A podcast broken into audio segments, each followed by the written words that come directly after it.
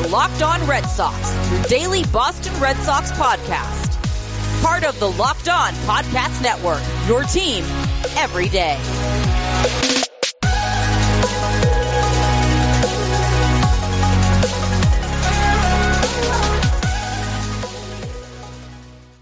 All right. What's up, Red Sox fans? This is Locked on Red Sox on the Locked on Podcast Network, where it is your team every day. As always, I'm your host, Gabrielle, founder of Girl at the Game, and I am joined tonight by a very special guest. He's been on the podcast before. He's the reason I grew up a psychotic Red Sox fan. My father, David Starr, is here tonight to play some baseball trivia with me against his will, but also he did ask when he was coming back on the podcast. So I decided that since I'm fortunate enough to actually be in the same room as my dad tonight, we are going to play some baseball trivia. He has an encyclopedic mind, though he is the first to tell you he's not super current on the Red Sox, so I figured we'd go back in time a little bit, play a few trivia games, and he will tell you some of his favorite baseball memories along the way. Hi, Dad. Hi, Gabrielle. How are you, sweetie? I'm good, Dad. Thanks for asking. Um, so, okay, Dad, the first thing I thought that we would do, because you know I love to quiz you the way that you used to quiz all of my boyfriends in high school. I wanted to know if you could name the Major League Baseball teams that do not have red or blue as a team color. There are seven of them that do not use either red or blue, you have 60 seconds. It's a Sporcle quiz. I took it this week. I got 100%. I finished with 15 seconds to spare. And now it's your turn. Only baseball? MLB teams only. Okay, the Giants are definitely one. You are correct. Uh, oh, gee whiz, that's a good one. Not red or blue, huh? Yeah, it's hard because uh, of the Tigers. No, Tigers are Tigers blue. are blue. That's where they get you because it's that Yeah, deep navy right. blue. Phillies are red. Uh, Pittsburgh. Yep. Black and Yellow, gold. Yeah, gold. Yeah. The Athletics. Correct. Gee whiz, that's really a good question. Rangers? No. Rangers are blue and red. yeah, the White Sox. yes. Think about a team in our division. Orioles. Yep. Black and orange. So you have Orioles, White Sox, A's, Pirates, Giants. and Giants already. You're missing two. One of the newer teams. Astros? No. Didn't there weren't the Astros black and orange too? No, they're blue and orange. Oh, okay. A Um, newer team than that. We're not talking 1960s expansion. We're talking 1993. uh, Rockies. Yep, they're purple. Okay, you're giving me One- lots of hits. One Yeah. more, and it's a California team. Padres. Yeah, there you Brown and orange. Brown and whatever that is. gold. Okay. All right, so All right, you gave me lots of I help gave you a lot of hints. I, I, I don't think I would have gotten that on my. I mean, I would- maybe eventually if I'd been. Well, the Sporcle quiz only gives you 60 seconds, and the only reason I was able to do it in 60 But I seconds. didn't get it in 60 You did not, no. No, you got it in like Yeah. Okay. 260 seconds. Okay. The only reason I got that one correct is because I spent about three hours up. Did you just correct me Yeah, about the word correct on Yeah, my podcast? yeah. The only reason that I got that one in under 60 seconds is because I spent about two hours uploading all of the official MLB Yes, colors. Yeah. to my social Very media cool. guide for work. Very so cool. otherwise, I wouldn't have gotten that one either. Now, this one's kind of kooky because it's pretty basic, but I want to see how you're going to do and it has sound effects. So, this one's from usefultrivia.com. This is some very random questions, but also some questions that you might actually not get. So, we'll see. The first one's pretty easy. Where do the Red Sox play their home games? Fenway Park. Okay. What was the team's official nickname from 1901 to 1907? A. They had no official nickname. B. Pilgrims? Pilgrims. C. Americans. D. Somersets. Well, I'm going to guess Somerset's, but I actually thought it was Pilgrims. It's actually none of them. Um, they had no official nickname. For seven seasons, they wore dark blue stockings, had no official nickname, and were simply Boston, Bostonians, the Bostons, or the Boston Americans. Okay. because they were two team city and they called themselves the Boston Americans They to were- reference the American League. But newspaper writers would call them the Somersets for owner Charles Somers. And also Plymouth Rocks, Bean Eaters, Collinsites for manager Jimmy Collins, and Pilgrims, but those were not their official nicknames. Okay. Good. To, good to know. Did not know that. All right. What year did Boston win its first World Series? 1903. which is also the first World Series in Major League Baseball history. Yes. And bonus point if you can tell me who they beat in that World Series. Pirates? Correct. Why did Red Sox owner Harry Frazee trade Babe Ruth to the Yankees in December 1919? A. To pay back a mob debt. B. To finance a political campaign. C. To finance a Broadway play. D. To buy his mistress a penthouse. C. Correct. Who was the first player in Major League Baseball history to win the MVP, Silver Slugger, oh, this hurts, Silver Slugger, Gold Glove, batting title, and World Series in the same season? This is a very recent quiz. Um, A. Jim Rice, B. Mookie Betts, C. Mo Vaughn, D. Ted Williams. It's got to be Mookie.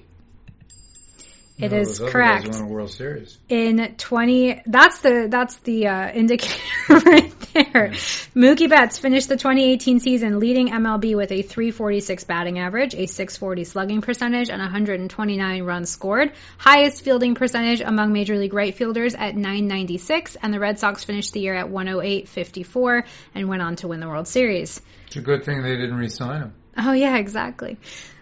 Question six. After trading Babe Ruth to the New York Yankees, how long did the Red Sox go without winning World Series? This was written by a Yankees fan for sure. All these questions are mean. 86 years from 1918 Correct. to 2004. That question is not worded But well, it's okay. but yes. And of course, it's worth noting the Yankees had not even played in the World Series before getting Babe Ruth, and then in the 84 years after that sale, they appeared in 39 World Series and won 26 of them, which is twice as many as any other team in Major League Baseball. Yeah, let's skip over all that. Do you know which team has the second most World Series in franchise history? you talking about championships or just appearances? Mm-hmm. No, championships. The Cardinals. I believe you are correct. I'm pretty sure they've won 11. And of course, the Red Sox. But the Red Sox are pretty close. yeah, they've won Yeah. nine. Yeah. All right. Who invented a maneuver known as the rump slide for catching shallow fly balls? Tris Speaker, Duffy Lewis, Harry Hooper, or Ted Williams? Definitely not Williams. It's a great. They were all great outfielders. That was maybe the greatest outfield ever. Um, I'm just going to guess Speaker, but I. The truth is, I don't. I really don't know. You are incorrect. Would you like to guess again? it was Harry Hooper. Okay. Between go. 1910 and 1915, Harry Hooper teamed up with Duffy Lewis and Tris Speaker to form the Golden Outfield, one of the best outfield trios in baseball history. All right. Which player stole 70 bases in a single season? Tris Speaker, Jacoby Ellsbury. Sorry. Jacoby Ellsbury, Harry Hooper, or Tommy Harper? I'm going to guess Speaker, but I. I don't know. It's not it's Is it not Tommy him. Harper. No, it's it's Jacoby Ellsbury. Why did I laugh? Wow. In 2009, Okay. he finished the season with 70 I stolen bases, the most in the American League. He also led the league in triples with 10. But you know what? I'm still really glad that the Yankees stole him away because that ended up being one of the biggest busts of their Well, entire a bad, franchise was a bad history. contract. All right. But you know what? That's what we get for laughing. Which Red Sox player holds the MLB record for unassisted double plays by an outfielder? Carl Yastrzemski, Ted Williams, Jim Rice, or Tris Speaker? Tris Speaker. It is correct. Tris Speaker played so shallow in the outfield that he was able to execute six career unassisted double plays at second base, catching low line drives on the run and then beating base runners to the bag. No outfielder has ever had more than two during their career. The reason why you might think that Yaz had a decent number was because since the outfield in left is so shallow generally, because the wall is pretty short. Yeah. Whatever. That's why they let Manny play out there for so long. All right, which Red Sox player made an infamous error in the 1986 World Series? It's just pain after pain with these questions. That's uh, Buckner. Correct. Poor Buckner. The better question there would have been who made the error before Buckner? Broad definition of an error. Bob Stanley's wild pitch. What was Ted Williams' nickname? A. Teddy Ballgame. B. The Splendid Splinter. C. The Kid. D. All of these. All of the above. Correct. Whose mad dash resulted in the heavily favored Boston Red Sox losing the 1946 Enos Slaughter. Okay. That's the Johnny Pesky chapter of the curse. Question 13. Who was the first Red Sox player to hit 50 home runs in a single season? Manny, Papi, Jimmie Foxx, or Jim Rice? I have a guess. I, I would guess Jimmie Foxx, although he was past his prime, so I don't know if he hit 50 for the Red Sox. it was Jimmie Foxx. Okay. In 1938, he hit 50 home runs, drove in 175, batted 349, won his third MVP award, and yet narrowly missed winning the Triple Crown. Which we're going to come back to when I quiz you on Triple Crown, so you Great. remember that. Which pitcher holds the franchise record for single season ERA? Clemens, Buchholz, Dutch Leonard, or Cy Young? It's not Clemens. I actually think it's Cy Young. Yeah, I'll, I'll guess so. Yeah. We're both wrong. Dutch Elm. This is not Dutch Elm, it's Dutch Leonard. I'm going with Dutch Elm. In 1914, his second year in the major leagues, Dutch Leonard led the American League with a remarkable .96 they didn't ERA, the Major League Baseball record for a single season ERA when not counting Tim Keefe's record of .86 in his first MLB season since it was only in 105 innings That's pitched. crazy. That's a crazy number. And they didn't even win the World Series that's that it. year. You know, that's the dead ball era. So in general, Well, yeah, of course, that was better, but- pitching reigns supreme. That's the same thing with like the whole pitching triple crown argument now. It's like, well, wins are a total outdated stat for pitchers, but whatever. All right, who holds the Major League Baseball record for career doubles? Tris Speaker, David Ortiz, Ted Williams, or Carl Yastrzemski? wow. Yeah, it's just longevity wise. You are incorrect. Williams. Nope. Who are the other two? Papi or Tris Speaker? Papi. Okay, I guess the speaker. Hall of Fame center fielder Tris Speaker retired in 1928 with 792 career doubles, still a league record. The only other players with more than 700 doubles are Pete Rose, Stan Musial, and Ty Cobb. That's impressive. Here's a good one. How many managers did the Red Sox go through in 1907? The, um, the options are three, four, five, or six. I'm not going to get that. So guess. I can't even guess who they were. Even. I know you weren't going to be born for like 10 more I mean, years. that's It's not three. four, five, six. Five. Oh, this is awful. All right. During spring training, player manager Chick Stahl died by suicide. Cy Young reluctantly took over as manager, was replaced six games into the season by George Huff, and he was replaced eight games later by Bob Unglaub, who was replaced 29 games later by Deacon McGuire. Okay. Wow. Oh, I actually know this one. Which MVP award winner retired due to a fear of flying? Ted Williams, Jimmie Foxx, Tris Speaker, Jackie Jensen. We know it's not Ted Williams. He flew warplanes. Jackie Johnson. You are correct. Red Sox right fielder Jackie Jensen was named the AL MVP in 1958 after hitting 35 home runs and leading the league with 122 RBI, but retired in his early 30s due to an intense fear of flying as MLB expanded westward. He tried to return in 1961 but retired again when his panic attacks at airports became unbearable. Which second baseman led the American League five times in double plays? Dustin Pedroia, Billy Goodman, Marty Barrett, or Bobby Doerr? Bobby Doerr. You are correct. He led the American League in double plays five times, tying a league record in putouts and fielding percentage four times and in assists three times. Which player holds the franchise record for career batting average? Wade Boggs, Ted Williams, Tris Speaker, or Nomar? I'm guessing Williams. You are correct. Although 344. Bob, Boggs, Boggs is close. Ted Williams' 344 batting average is the highest of any MLB player whose career was played primarily in the live ball era and ranks tied for seventh all time with Billy Hamilton. We got a couple more. Who did the Red Sox defeat to win the 1916 World Series? The Brooklyn Robins, Pittsburgh Pirates, New York Giants, or Chicago Cubs? I know this one. Dodgers. Yep. Uh, Brooklyn, yeah. Fun fact that series, until 2018, held the record for the longest postseason game in Major League Baseball history. Oh, yes. In right. that series, Babe Ruth pitched an entire 14 inning game. 102 years later, the same two franchises met again Yes. and surpassed their own record, though of course no one pitches 14 innings anymore. All right, who was the Red Sox first manager? Jimmy Collins, Cy Young, Ed Barrow, or Bill Carrigan? Collins. Yes. He was the winning manager in their first ever World Series in 1903. Who was the first Red Sox pitcher with more than 300 strikeouts in a season? Smokey Joe Wood, Pedro, Chris Sale, or Roger Clemens? I'm guessing Wood, but I don't. That's yeah. It's not. It's I think it's Pedro. Yeah. 1999 Pedro. awesome. Chris Sale I don't think has had a 300 strikeout season. Which Red Sox pitcher won the AL MVP award? Pedro, Cy Young, Clemens, or Jim Lonborg? Clemens. 86, I think. Yes. Ooh, this is one of my favorites. Which team refused to play against Boston in the 1904 World Series? The, Giants. there we go.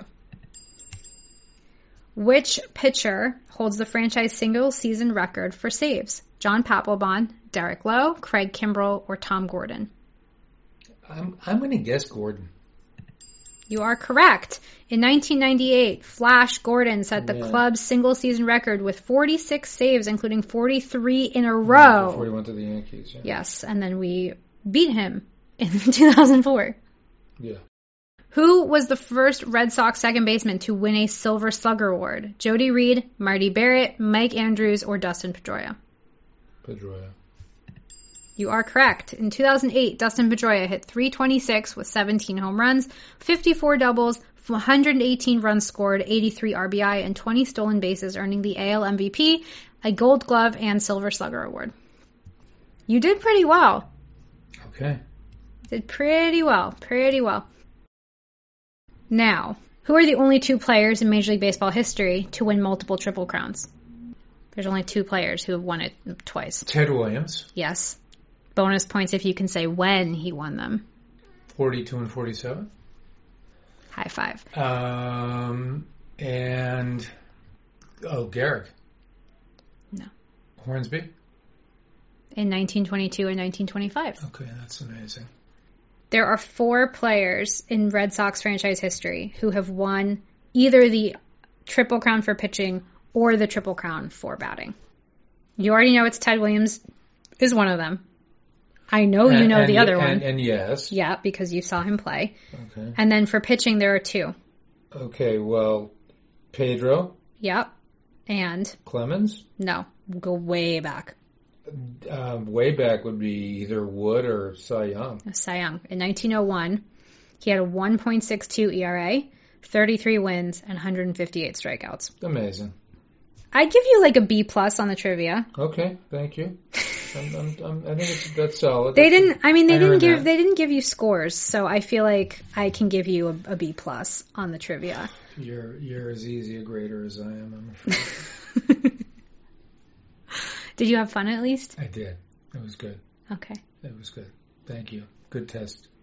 Does it make you want to watch baseball again? No, Okay. it's got to it's got to speed up. Got to have that pitch count time thing going on. You know who you sound like? You sound like Rob Manfred. You know, everybody can get something right. Speaking of batting averages, you can have a terrible batting average, but that doesn't mean you're striking out all the time. I mean, the point is you get it right once in a while. He had, I mean, the point is the game is too long, and the one way to change that is by speeding up the pitchers.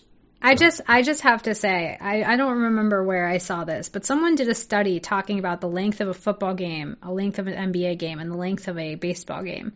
To what it comes down to is with all of the stops and the downs and in basketball the timeouts, you know that Yeah. a football game is about three hours anyway. I know that. And the last thirty seconds of a basketball game are actually like fifteen minutes. Yeah, well, So it's just a matter of which one you actually choose to watch, but it's not like a football game is a strict hour no, and a true. basketball game is an hour is- and foot and is- baseball is just 5 hours It is- long. It is true. I mean, I, I I think that's a fair point. There's something about um, there's something about football that makes it. m- Most people feel that it's a more watchable game. It has a watchable quality. Um, that baseball ends up just feeling too slow. And I, I and I do and I do think that if you do look at old games, pitchers dithered less, and batters had few of these crazy ticks. You know, they sort of would get get in the box and get ready, and the pitcher would, you know, um, shake off one sign. They didn't have all these crazy ticks. It wasn't like watching Nadal or Djokovic. I mean, players in all these sports now have these crazy kind of affectations, and it take and it ends up adding crucial time to the game. And and there is something about some games feel like there's more action, and so I guess people put up with the other stuff. But baseball has less margin for error. But you know, what do I know? Well- that's just my that's just my reaction. I think that if fewer teams were trying to purposefully tank to get good draft picks and more teams were actually competitive, baseball wouldn't feel that way. Maybe. Because one of the biggest problems is that a lot of the times you have a matchup between a postseason bound team and a bottom of the barrel team, and the game still has to go nine innings no matter But what. But you know what? That that may be true, but my guess is that if you take top of the line games like, um, you know, let's say, uh, you know, watching Gibson or Koufax pitch in a World Series in the 60s. And you compare that, you know, with a classic like um, the Twins versus the Braves, that classic matchup. Jack Morris versus. Uh, know, when the Twins won in 91? When the Twins won, yeah. An incredible pitcher's duel. Jack Morris and Alejandro Pena. Yeah, an amazing game. But the point is, if you compared that game in terms of the time of it to, you know, say Game 7, 1965, Koufax versus whomever for the Twins, you're still talking about a big difference. In terms of the amount of time Sandy gets the ball, he shakes off one sign, he gets in there, he throws, the batter's not messing around. It's just, you know, it's just the game had changed. I don't think that's a change for the positive. So again, that's an unscientific observation, but I think, but I think that I'm right about that. So I hate to say it, but I think Manfred's right on this one. Don't don't don't don't throw out the suggestion just because it comes from him. I'm I wouldn't throw it out just because it comes from him, but I do think that if it was somebody who actually seemed to enjoy the game of baseball even a little bit, it would seem less like a marketing ploy plenty to make money people, and more plenty, like an actual benefit to the game. If you want to, if you want people to fall in love with the game, then you got to focus on the game. And I just feel like in a lot of things in life, there is concentration, and then there's the stuff that distracts you.